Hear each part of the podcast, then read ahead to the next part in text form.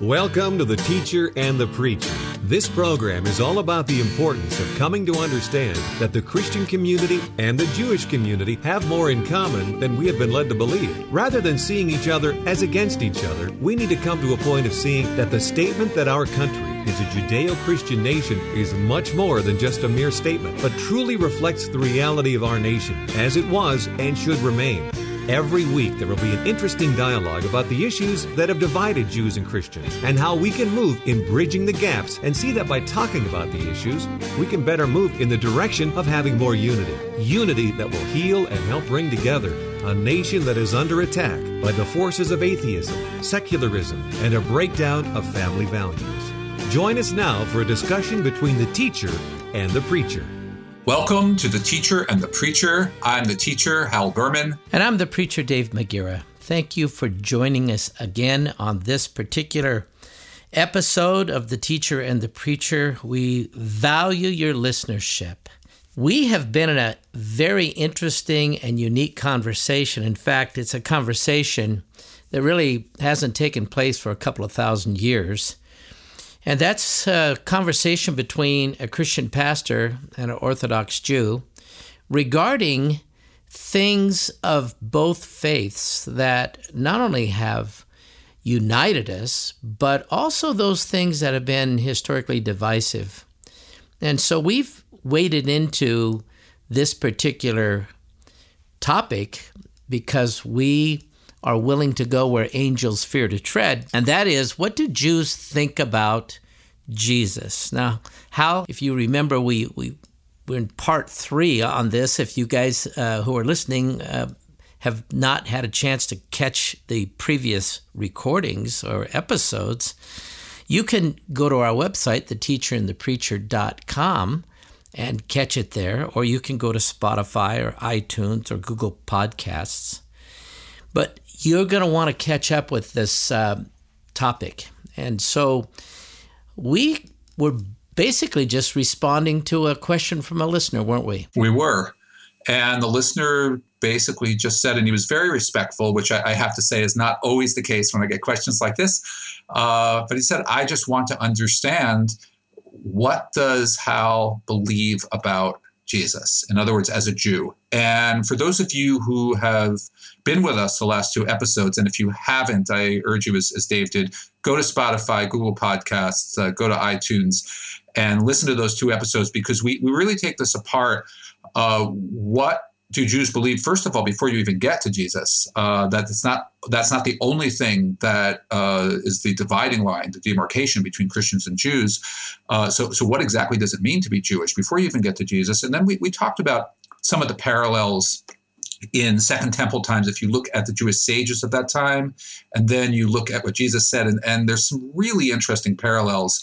And those are the kind of things we, we, we talked about. We also talked about how Jews tend to have more of an issue with Paul than actually with the teachings of Jesus.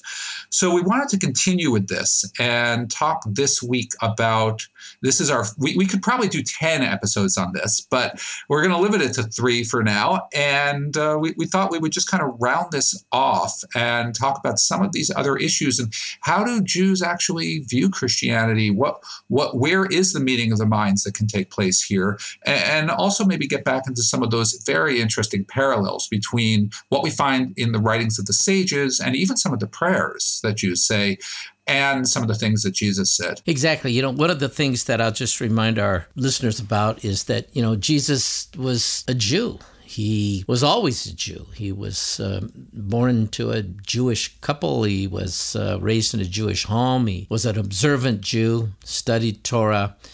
Um, we have done him a great disservice in in the framework of Christianity many times because we've stripped him of his Jewishness. And this is a piece that really comes into play here in this conversation because he, he's 100% Jewish. And the Jews don't push back at all about whether or not Jesus was uh, a real person, whether or not he was born in Bethlehem, raised at Nazareth, whether or not he was an observant Jew and, and, and, and uh, grew to be a, a rabbi, a phenomenal teacher. Th- those, those are not even issues. But one of the things that we've endeavored to do in this series is to talk about those things that do become a bit more divisive. And uh, that's why I think this is such a good conversation, Hal, because as you mentioned, there's so much similarities. For instance, you know, one of the things you talked about is the parallels between Jesus and the sages. And we tend to think of Jesus as being more isolated away from those who he was constantly engaged with, because the reality is that Jesus himself was a Pharisee. And so the interaction between uh, other Pharisees, Sadducees, I mean, the New Testament talks about this, and the sages, there is so much that is happening there in conversation, dialogue. And of course, Jews have got strong feelings about all kinds of things, many times so much so that the, the same person will have two different opinions. So we have we have that going on here in, in the conversation, but this what really sets this piece apart, and I think what we've tried to target is, okay, what do Jews really think about Jesus? And it really comes down to not whether or not he was a controversial Jew as much as maybe his divinity. So, could we go back and talk for just a minute, kind of pick up where we left off about the term that's been given to him as Mashiach or Messiah, because for our listeners, many times we, we may hear that word and think of one meaning when maybe that's not exactly the same meaning that actually is connected with it. So, and, and we've done this on a number of episodes, uh, this theme that we call same words, different meanings, where many times Christians and Jews can be talking to one another and using the same terminology and they're actually talking past one another because they don't mean the same thing. Biblically, the word Mashiach comes from the root Hebrew root mashach.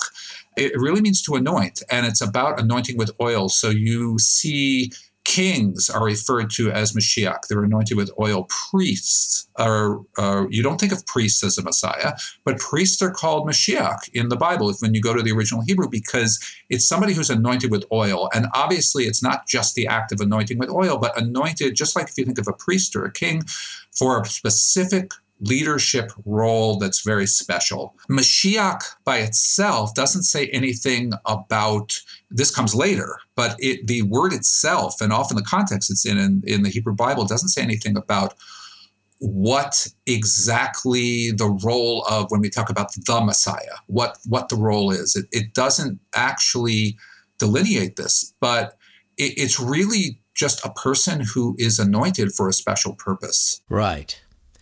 And that's one of the things that we endeavor to use the Teacher and Preacher podcast uh, to inform people and educate people about more of the biblical realities in regards to not only the person of Jesus, but uh, various other things that uh, set Christianity apart as unique and Judaism apart as unique. And I think one of the values that maybe we bring to the table, Hal, is is really underscoring where we use the same words, but they have completely different meanings. So what we may think we're having a phenomenal conversation and we're really connecting, we realize that there is a complete different understanding from the terminology from what I hear and from what you hear uh, versus uh, you know Jew- Jews and Christians in, in, in dialogue. And I think this is really quite an eye-opening piece that a lot of a lot of Christians can be misinformed about. Well, and another very important word is salvation. And that's where Jews and Christians often mean something very different. So there's obviously there's the Christian idea of salvation and salvation through Jesus. But when you look at the word biblically, it's Yesha, which from which Yeshua comes from. And, and you'll find this, by the way, Christian scholars will write about this too. They will say exactly the same thing. Overwhelmingly in the Hebrew Bible, when that word appears, it's talking about a physical salvation. Now, it can have a spiritual component too, but it's often talking about a physical uh, thing. And you, you, see that even in the Psalms in English, you know, God save me from my enemies. Uh, it says there was no savior, often the context is there was no one to rescue the person. So, uh, what is, wh- where do we find this Yesha? Well, the name that comes from that, the full name is Yahashua, Joshua. and this may sound funny to many Christians uh, or strange in that sense uh, Yeshua is really like a contraction of Yahshua. If you think about David and Dave or Joshua and Josh, Jesus' name in Hebrew was more like Josh. Uh, it, it, was it was almost like a nickname. It was a it was a contraction of the full word Joshua. And if you think about what Joshua did, this idea of salvation, he was all about physical salvation. He went out and conquered uh, the people of the land. It was all about this physical thing. So, which doesn't mean uh, I'm not in any way negating the Christian interpretation, but I'm, I'm saying that Jews are looking at it through this biblical lens of, oh, well, this is what the word means. Christians are looking at it from a New Testament perspective. This is what the word means. And we're talking very often about two very different things, even though we're using exactly the same word. That's why, you know, many times a Christian might might come to a Jew, a Christian who missionizes, uh, which is a whole other topic, and they might say, you know, have you been saved? And for many Jews, it's it, the question doesn't even make sense. For a Christian, it makes perfect sense, but a Jew who's looking at it through what the word means from a Jewish lens is, is like, what? They're like, what do you mean? Yeah. Yeah, and this is this is so good for us to have this conversation. Remember, we're talking about what do Jews think about Jesus? We're not talking about what do Christians think. We're talking about what do Jews think about Jesus. So we have uh, same words, different meanings, but we also, when it comes to the prophecies, we have differing perspectives on the same prophecy. Let's talk about that just a little bit. So I've gotten the question you know, the, the, the listener who provoked this series of episodes, uh, he asked very politely. I've, I've gotten less politely asked uh, more than once, you know, that, well, you know, Jesus fulfilled over 300 prophecies in the Old Testament. How can you deny him? That, that kind of thing. And what's important to recognize, I have a friend, uh, Gabe, in Oklahoma, and if he's listening, I hope I'm not embarrassing him. He, he's a devout Christian. And we met actually during one of his visits to Israel. And Dave, we, we have a very similar relationship that you and I do. He and I talk regularly and we'll talk about matters of scripture. And he's the son of a pastor. And he told me, you know, when I first came to this, there was a time where I I saw these prophecies and I thought, how could a Jew look at this and like, how could they not get it? How could this go right by them? I, I, I don't see how they could miss it. But then he began to learn about the Jewish understanding of these prophecies and what some of the Hebrew words mean, how Jews see it in context, that kind of thing. And he still believes exactly what he believes. He's a devout Christian. But the way he put it is I can see how these interpretations of the prophecies are plausible. In other words, I may not agree with them, but I can see how you know, you could look at this prophecy and, and, and, you could come away with that. And so I think that's for a Christian, that's very important to understand. It, it's not even a matter of right or wrong because we're never going to come to agreement, but it's a matter of maybe understanding that a lot of these prophecies, uh, particularly when you look at them in the Hebrew, they're multidimensional and they don't necessarily yield to one meaning.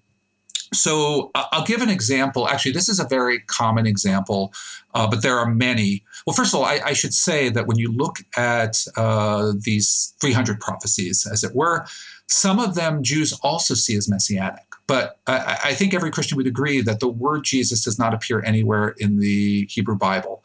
And Jews understand will say for some of these prophecies, yes, it's about the Messiah, but it's about the Messiah to come. And they they don't necessarily Jesus see Jesus written into these prophecies. Some of the prophecies Jews do not see as messianic.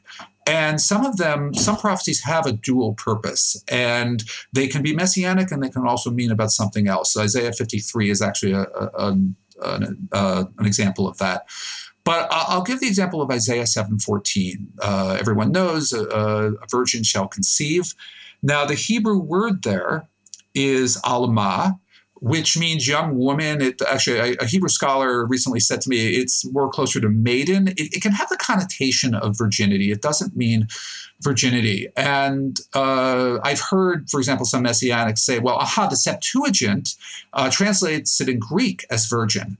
The only problem is when you go back to the story of Dinah in the book of Genesis, after she's raped by Shechem, so she's clearly not a virgin, it uses the same word that Isaiah uses, alma, young woman, because obviously she's not a virgin. And the Septuagint there uses the same Greek word that it used in Isaiah. So for a Jew looking at this, they're not saying, oh, virgin birth. They're saying a young woman shall conceive and then if you look at going forward, Isaiah 15 and 7, 15 and 16, it says what's going to then happen, what the sign will be. So it's not about a virgin birth for, for Jews. Now, I, realize some Christians may listen to that and, and say, seriously? Of course it's about a virgin birth. For a Christian who's seen it this way their whole lives, I understand it's about a virgin birth. But looking at the words of the Bible, Jews understand it very differently. And you could go through, we don't have time, but you could go through all 300 of these prophecies like this and say, okay, what do these words mean? What's the context? Where, what is this driving at? And, and come to some very different ideas between Jews and Christians. Great points. Great points. You know, one of the things is just a reminder when we talk about these differences, and in particular, we're talking about the prophecies, the lens through which most Jews look through, they look through it as even a messianic prophecy, but they don't connect Jesus as the Messiah as they look at that, even though they they view it as very messianic. The Christian, as you just pointed out, will look at through a lens where the Messiah is automatically assumed as Jesus and think, wow, this is just such a great prophecy. It's a powerful prophecy, and arrive at their their point of view because that's the lens they look through. And the reality is that part of the whole process of spending three episodes on this topic is to help us to really understand better what Jews think about Jesus versus what Christians think about Jesus. You know, these are big pieces.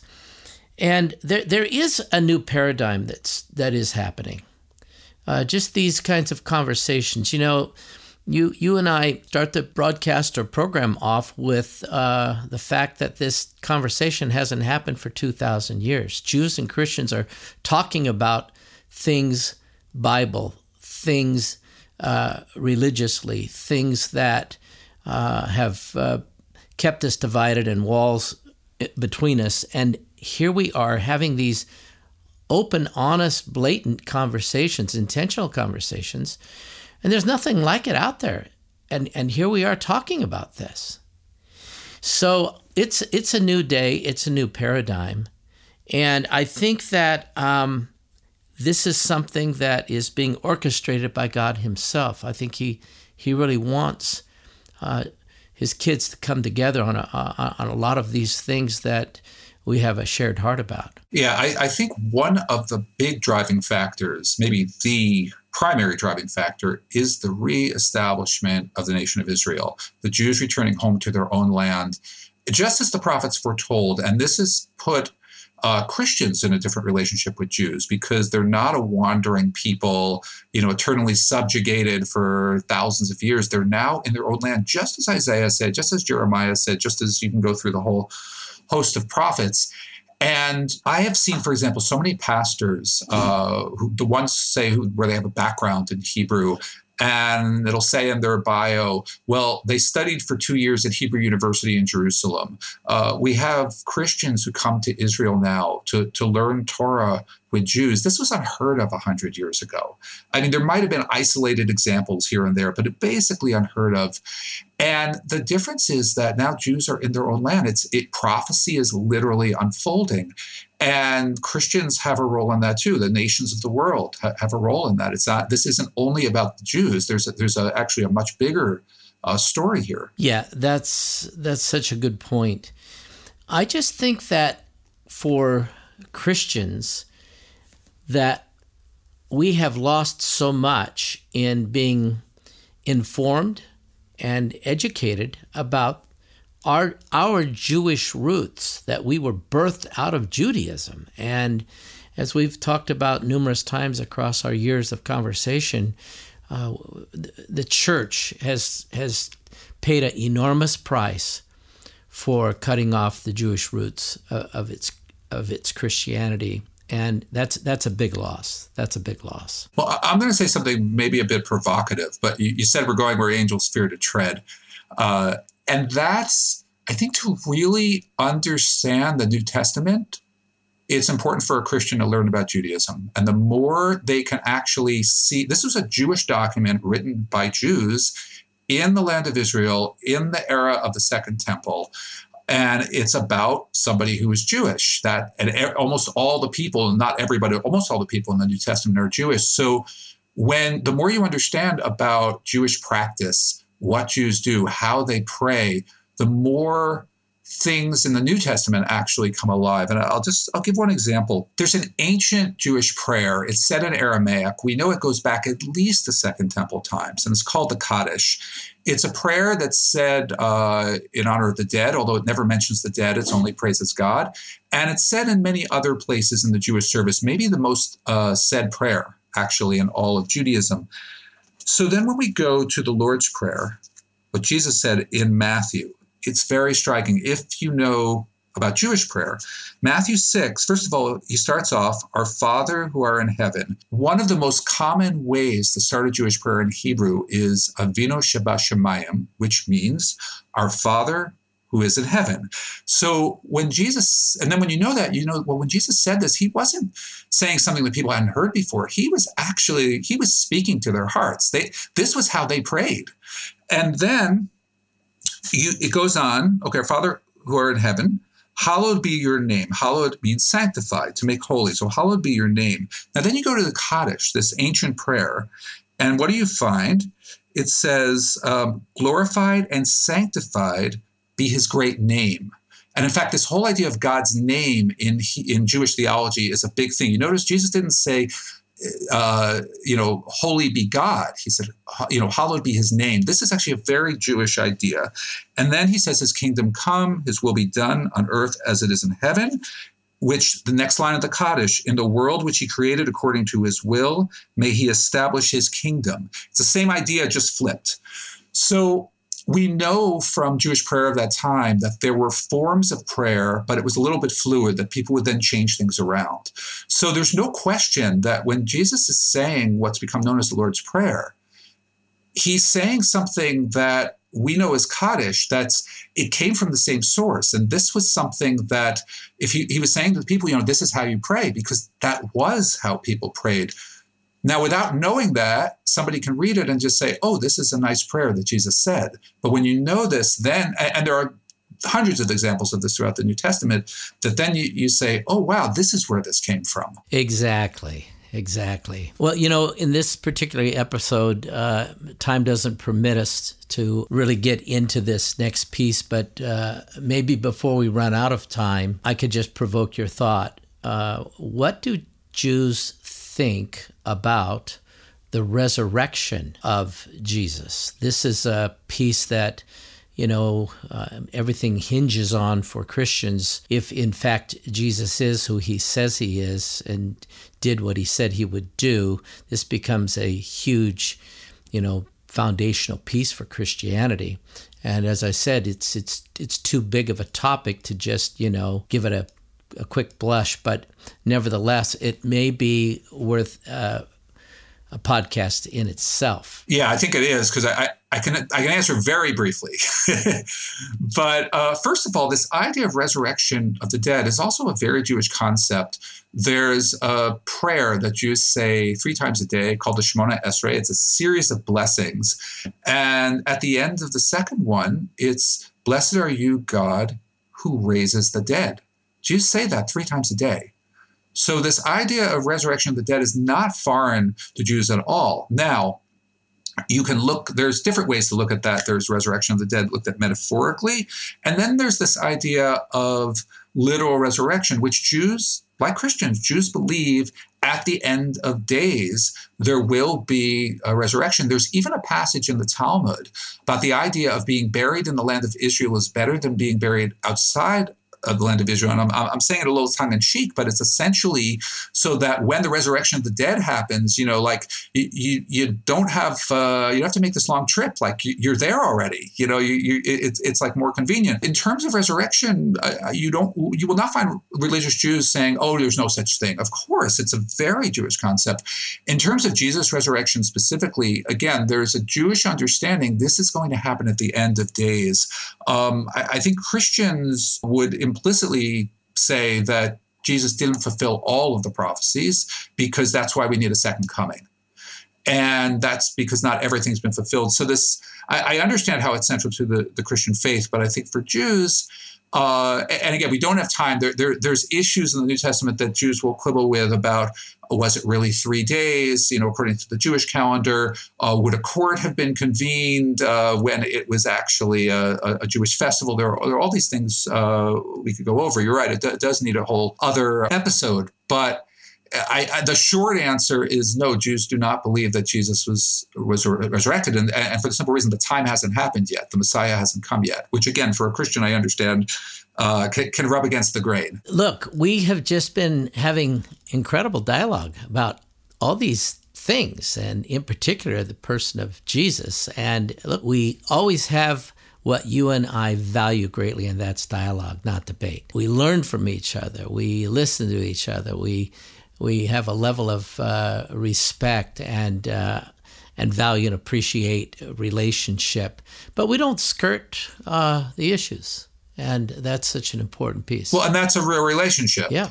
I, I think there there was a time, 60s, 70s, where you had liberal Christian groups and liberal Jewish groups that would have what was called interfaith dialogue. And it was very much a feel good, I'm generalizing, but very much a feel good kumbaya kind of session where, oh, we all have the same values, we're all the same, we can work for social justice together. And, and that has its place. But I think this new kind of dialogue among religious Jews and religious Christians is, dare I say, more authentic because we're coming as who we are. We're, we have a lot in common, but we're not saying that we have everything in common. We're not afraid to talk about, in a respectful way, what's different. Yeah, it has a more of a depth and, and maturity to the conversation. So, as we wrap up, I just want to remind our, all of our listeners that you can follow Hal and I on um, iTunes, Spotify, Google Podcasts. You can write us at the teacher and the preacher at gmail, the teacher and the preacher at gmail.com. Check us out on our Facebook page, the teacher and the preacher.com. Hal, it's been great to be with you. And with you. And until next time, may the God of Israel, who never slumbers or sleeps, may he watch over Israel and all of our Jewish friends, and may that same God bless America. Amen. The teacher and the preacher will be back next Sunday for another discussion on how Christians and Jews can come to once again proclaim that the United States is truly a Judeo Christian nation. To contact the teacher and the preacher, email them at the teacher and the preacher at gmail.com. That's the teacher and the preacher at gmail.com. Until next time, may the Lord bless you and give you shalom.